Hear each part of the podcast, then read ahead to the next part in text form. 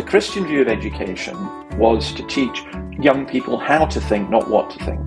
Yeah. Much of our current education, not all, but much of it is teaching children what to think, and in effect, it's social engineering.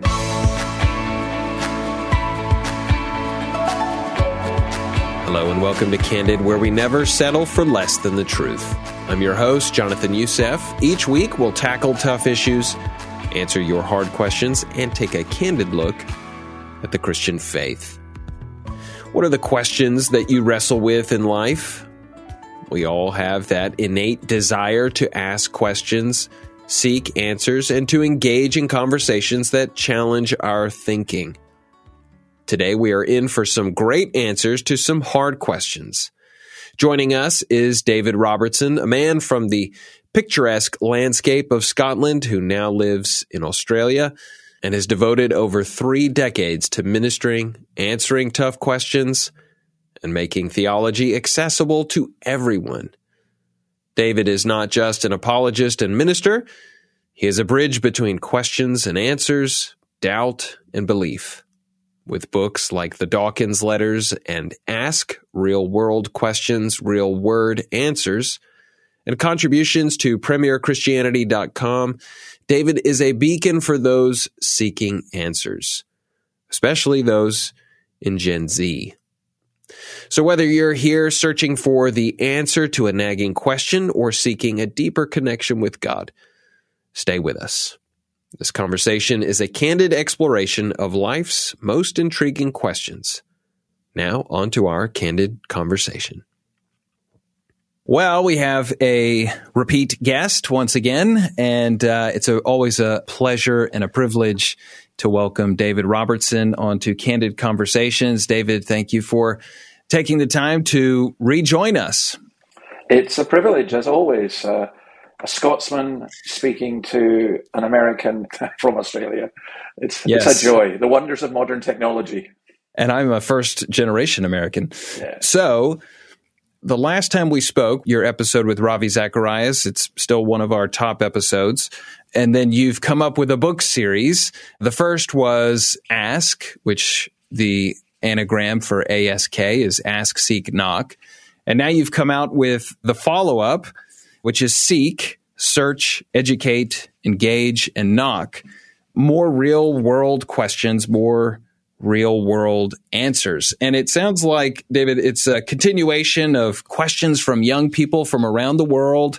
You've got 52, which I think you had last time as well. And just such a helpful way in which, you know, you can take a really large, heavy topic and not treat it flippantly, but you engage it. You give a, a Bible reading, a text to read, you engage with the topic then you write something to consider and then recommended further reading, which I'm sure you would emphasize that because you, you can't get everything in just a, a few paragraphs. And then a prayer at the end. So, what have you found with the second book coming out? Okay, well, it's interesting because you've fallen for the same trap as Janet Parshall. yeah, because it must be Janet, an American she, thing. Well, no, it's it's probably it was I was probably trying to be too clever, but it says real world questions, real word answers. Word so, answers. word answers rather than world answers. So look at me falling so for the trap. yeah, which he did exactly the same. Um, You're right, which wouldn't make any sense. This came out of a, a, an idea from Christian Focus where they wanted me to do something for twelve year olds. And mm I decided that I would do it for older teenagers as well. Yeah. And instead of a kind of an apologetic book, I thought I would do it kind of combination of devotional stroke Bible study stroke apologetic. Yeah. yeah. So what I did was very simple. I wrote to youth leaders in 21 different countries, five different continents, and said, Can you get your young people to send me some questions? Yeah. Now, the caveat to that was don't you send me the questions that you think they're asking. Yes, right. I want the actual questions. Big difference. And I got hundreds, you know. So you're talking America, Australia, the English speaking countries, the UK, of course, um, Scotland, mm. the center of the universe. Um, couldn't leave that out. And but, but, but also Peru, India, South Korea, mm. Kenya, you know, European countries and so on. Mm-hmm. So, and they were a fascinating mix. They were some you would have expected, others were completely unexpected. And so I thought, you know, I've got enough here. So I did the Ask book, and that was the one. Um, the cover has uh, uh, the handprint. That is actually the, the designer's handprint. Yeah, I remember you telling us that. Because it's uh, uh, each handprint is unique, you know, so each right. individual is unique, and it also had the colors pink and blue because the whole argument's about this um, sexuality the, and yeah, and so on, and that yeah. those questions all came up. Yeah. And then the Seek one, it's it's got a cover of a brain. Um, and um, you know, guess what the third one's going to be? yeah, that's yeah, it. right. Here comes knock. knock. But I, um, I want to know what the anagram is going to be. How, the uh, the sort of alliteration use for knock. Oh, you'll have to find yeah. that out. It's, okay, um, I have to wait. I have to wait. I mean, I'm working on that just now, and you're right. Well, the, there's a strange thing with Ask. We discovered that it was selling to people we intended, the teenagers, but actually yeah. it was selling as much to older adults. And we worked out why. It was very straightforward. Most adults don't want 7,000 word answers. So a, a 700 word answer with a Bible thing. So what I was trying to do was to show people how to think about things biblically. I wasn't giving the definitive answer on everything. No, you know, right. I'm not yes. Yoda. But right. that's you, you, pointed out that's why I gave the extra reading. So, mm. for example, in the Seek book, just taking one completely at, at random about um, factory farming. There was a question about factory farming. And there was a marvelous book I read by an American Christian farmer called The Pigness of Pigs, which, you know, that's the book I would recommend for that. Yeah. So the way it works is I've done like social, political questions, if you like, biblical yes. questions, questions about the Bible, personal questions, theological questions. Yeah. And the you know, there's 52 of them, and that's how it works. And yeah, I hope Seek goes as well as Ask did. So, just getting my timing here. So, Ask had been released, and then you had time to think about the next one, or was it sort of already in development at that point? Seek? No, no, um, I didn't know. I mean, I'm not a publicist or a salesperson, so we didn't know whether this would work, but it did work. Sure. I mean, it's been reprinted several times. So, were the questions then almost like kids who had read ask then had further questions and and came to seek or was it just you know here's 104 questions that were coming? Well some did that. So what happened was people wrote me uh, or i go and speak at um, i mean it's a strange thing. I'm a 61 year old man and i find that in terms of preaching and speaking i get a better reception from teenagers than i do from any other age group so when I go and speak places, I always say to people, look, here's my email, send me any questions or comments. So I've always got plenty, you know. There's a church you know, for example, St. Thomas's, uh, you know well, in, in Sydney, mm-hmm. Thomas's Anglican. And I was there speaking to their youth group, and it was quite funny because there was one kid tried to be really smart, you know. It was very funny. He actually said, I like putting on lipstick to annoy my dad. Is that okay? I could probably tell you it was too. and I said, you do it to annoy your dad? He said, yeah. I said, well, that's fine. I said, you carry on doing that. That's what kids are meant to do. And the teachers are kind of looking at me and I said, I said, if you were doing it because you wanted to be a girl, you realize that wouldn't work. Yeah. Um, so it's just a fascinating thing. You know, I mean, then he spoke to me again and, and I said, look, you do need to realize you put on lipstick. I said, I wouldn't do it if I were you personally, but um, that doesn't make you into a girl. We don't do those stereotypes. So let's talk about what a boy and a girl is and how. And a 12 year old kid, you know, and the other kids were, and, and I think the teachers were oh, a bit, you know, are you yeah. really going to go there? But actually, you really do have to go there. You, you know, do. and and that's the advantage of asking kids themselves. So you will get, you know, the suffering question. You will get the kids who've been brought up in reformed churches who always want to ask you about predestination because they think they've got you. You know. Um, yeah. And then yeah, you get right. the really personal ones. You know, my like um, there was one girl wrote from Kenya, "Why did God make white people better than us?" Mm. Um, and then there was another guy who wrote, "My girlfriend's pregnant. Uh, she's mm. going to have an abortion. What can I do? I can't." tell her parents, etc., etc. You know, so mm. these were these were mm. deeply personal mm, questions, mm, and then some fascinating um, social ones, theological ones, and so on. Very interesting. I think the thing that's that maybe struck me most about the first book was that I got questions on suffering only from Western countries. Right, I remember you telling me that. Yeah. Yeah. And I got questions on gender and transgender from every single country. Incredible. What do you attribute that to? Internet. Just the proliferation. Yeah, yeah. So it's, it's the internet. It's, it's everywhere. Yeah. That. It's so the the whole transgender thing is a kind of TikTok, YouTube thing. Yeah. And YouTube is ubiquitous. Yeah. You know, it's by far the most viewed platform. Mm, that's true. Yeah. Of all social medias. Yeah. Yeah, and so I mean, this goes out on YouTube. I'm assuming, and I couldn't believe that podcasts. If you put podcasts out on YouTube, people watch them. I'm going, "What? You're just watching two guys talking?" But they do. I don't know. it's they do. true. We're putting it out on YouTube. Yeah. You mentioned earlier that you find that teenagers engage with you when you speak, preach more than than any other sort of age demographic. Why do you think that is?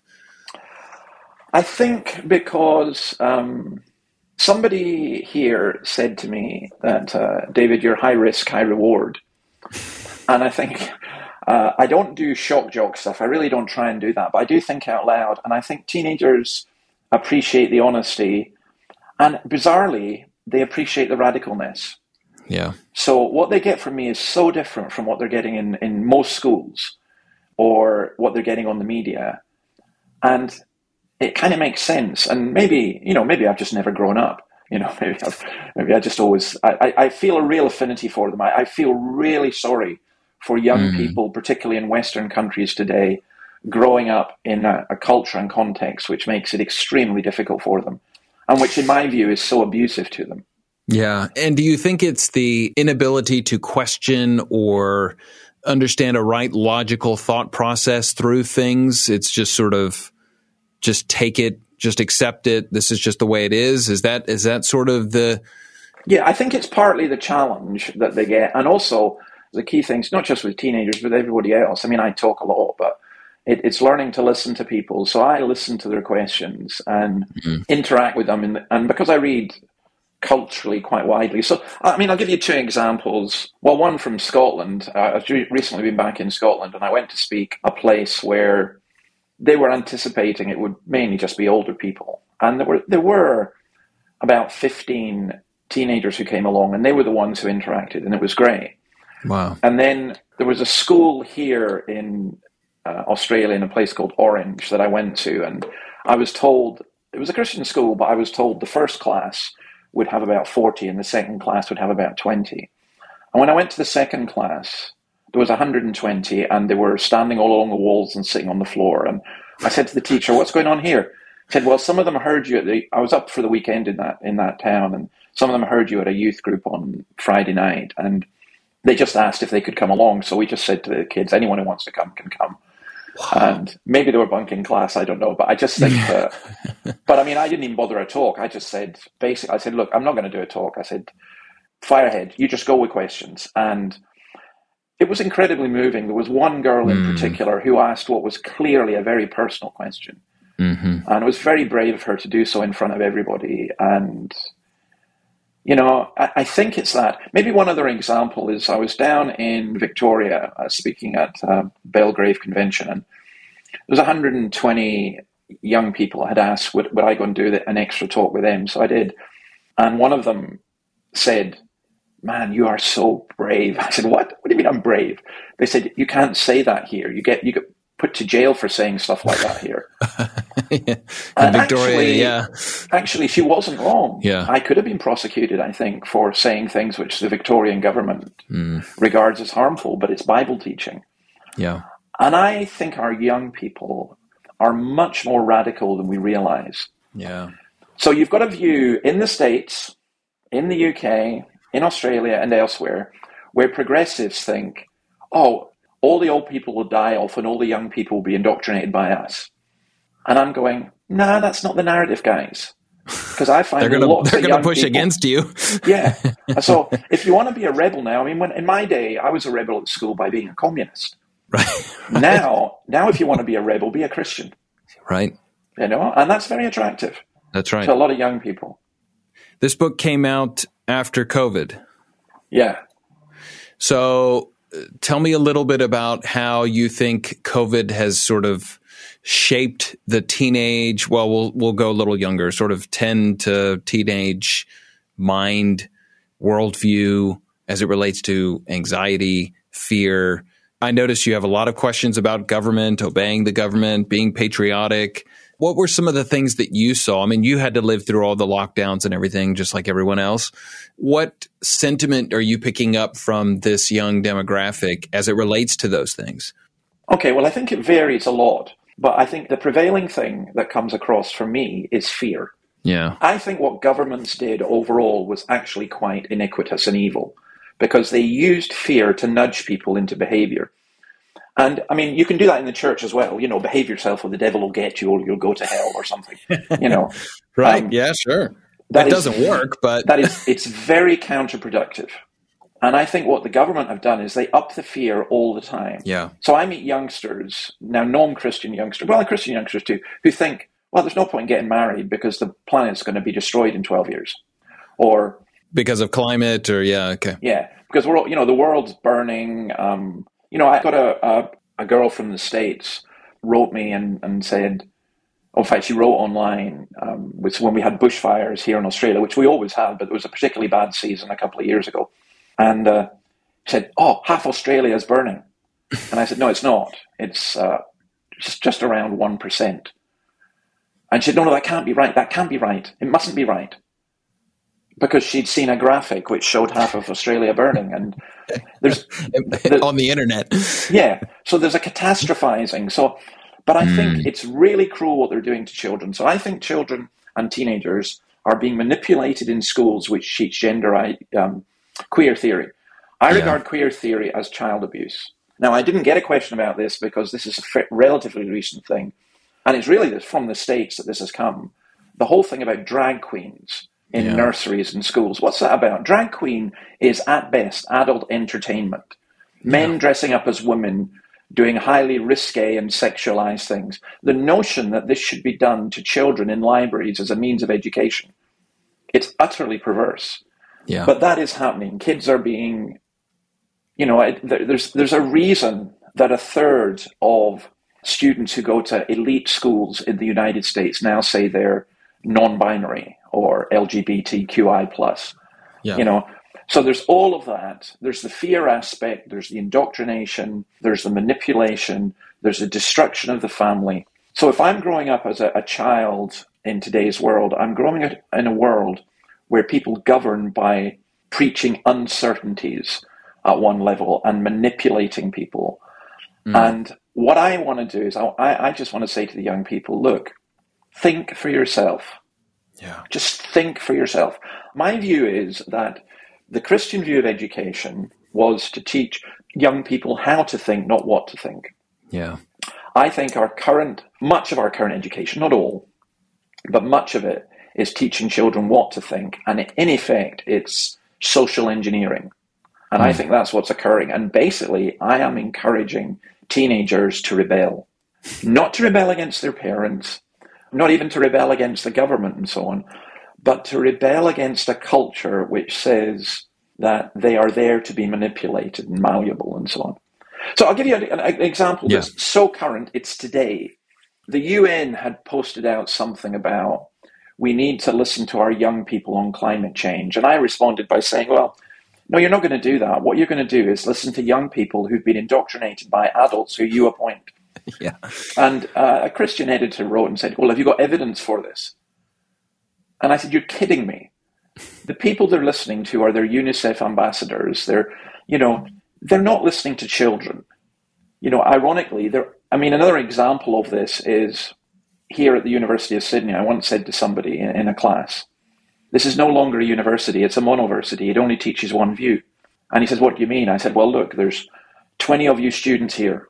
I will guarantee you, I will guarantee you that you name a subject and I'll tell you what 90% of you think on that subject. you know, without yeah. even asking you. Without a hesitation, yeah. Yeah. And let's be honest, that can happen within religious and Christian contexts as well. I mean, mm. we need to be really careful. We need to trust God's word. And that was the point about the book, using the Bible. I got a question in the previous book in Ask about what would Jesus do about North Korea. That was from a South Korean. you know, I, right. I, I, facetiously put Newcomb, but that was, you know, that was, but no, I wrote a serious answer. Um, That was irony, by the way. I, I wrote a serious answer about I didn't. The Bible doesn't mention North Korea right. or Kim Jong Un or, or anything like that. But what No. the Bible does say is what our attitude should be towards governments Yeah. and what justice is and things like that.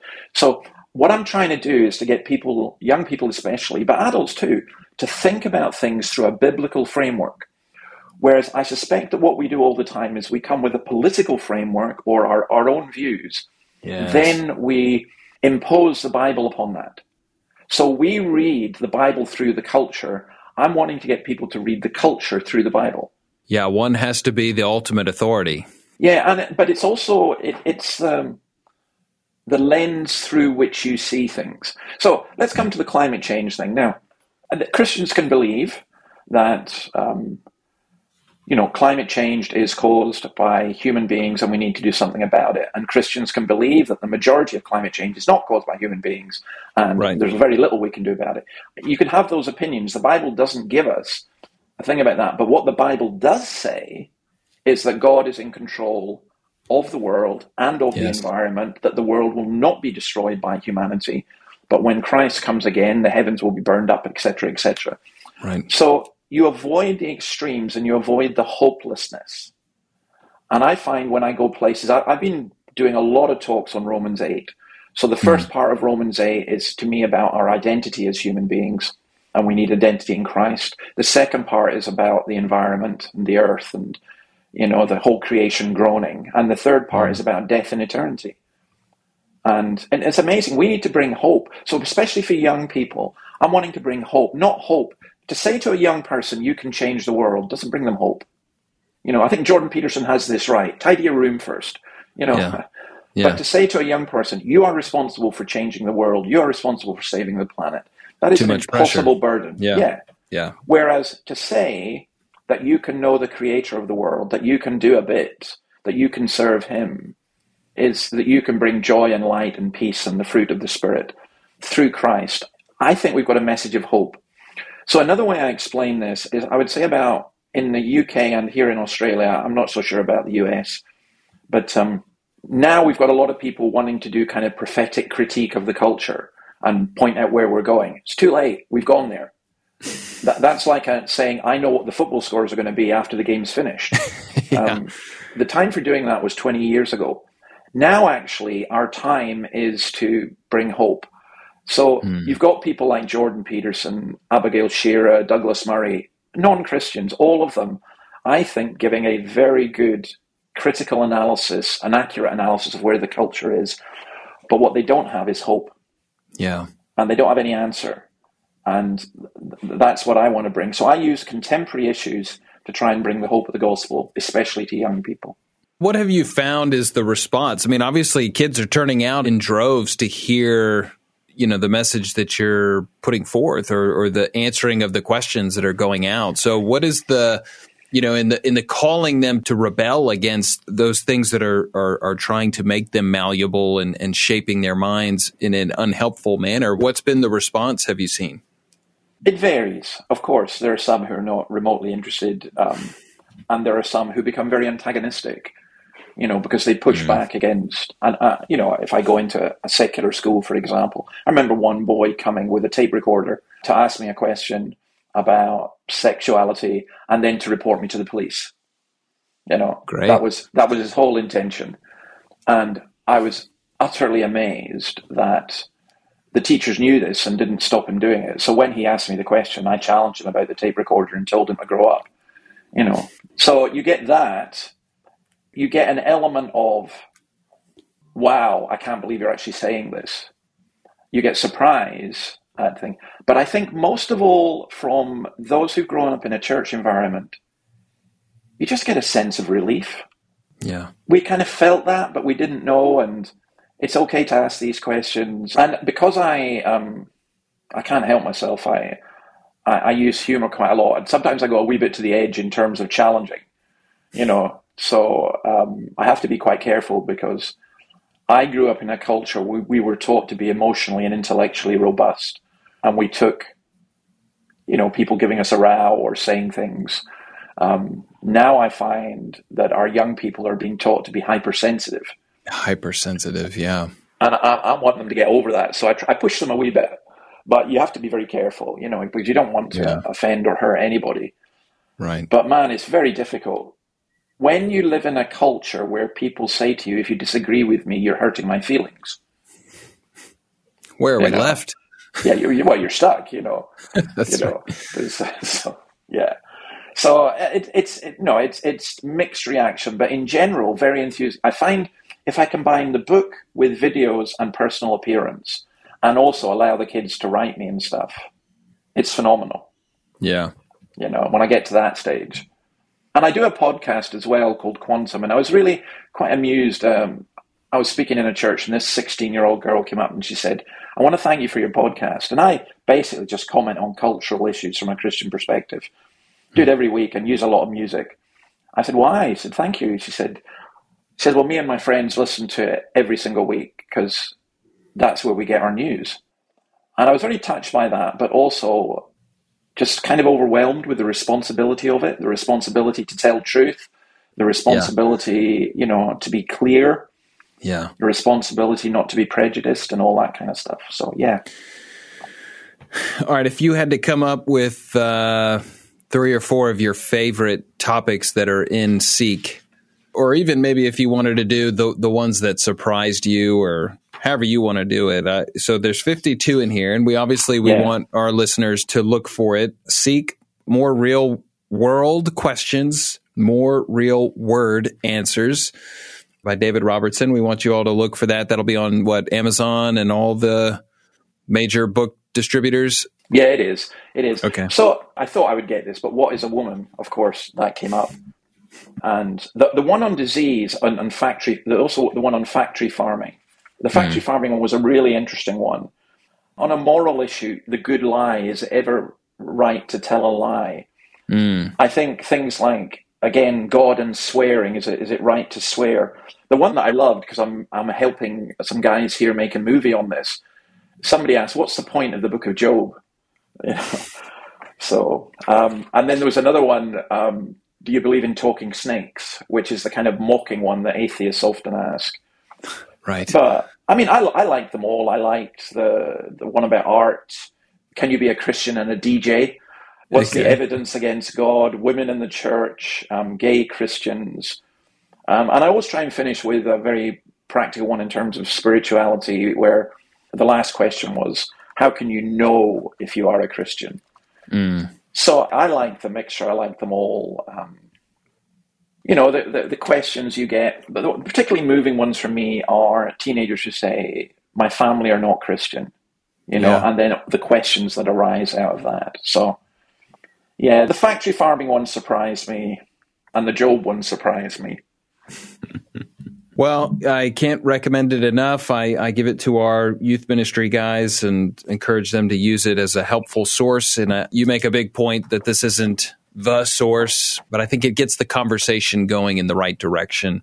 And uh, we do recommend uh, if you've got young people in your life, or if you just want to maybe better understand uh, the types of questions that young people are asking, we want to encourage you to pick up both Ask and Seek and we're so grateful for the time you were able to give us, David Robertson. Thank you for being with us on Candid Conversations.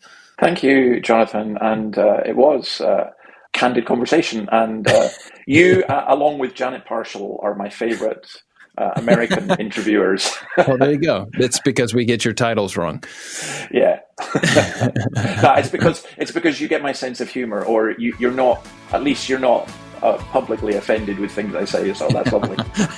God bless you, mate. I really appreciate it. Thank you. Thank you.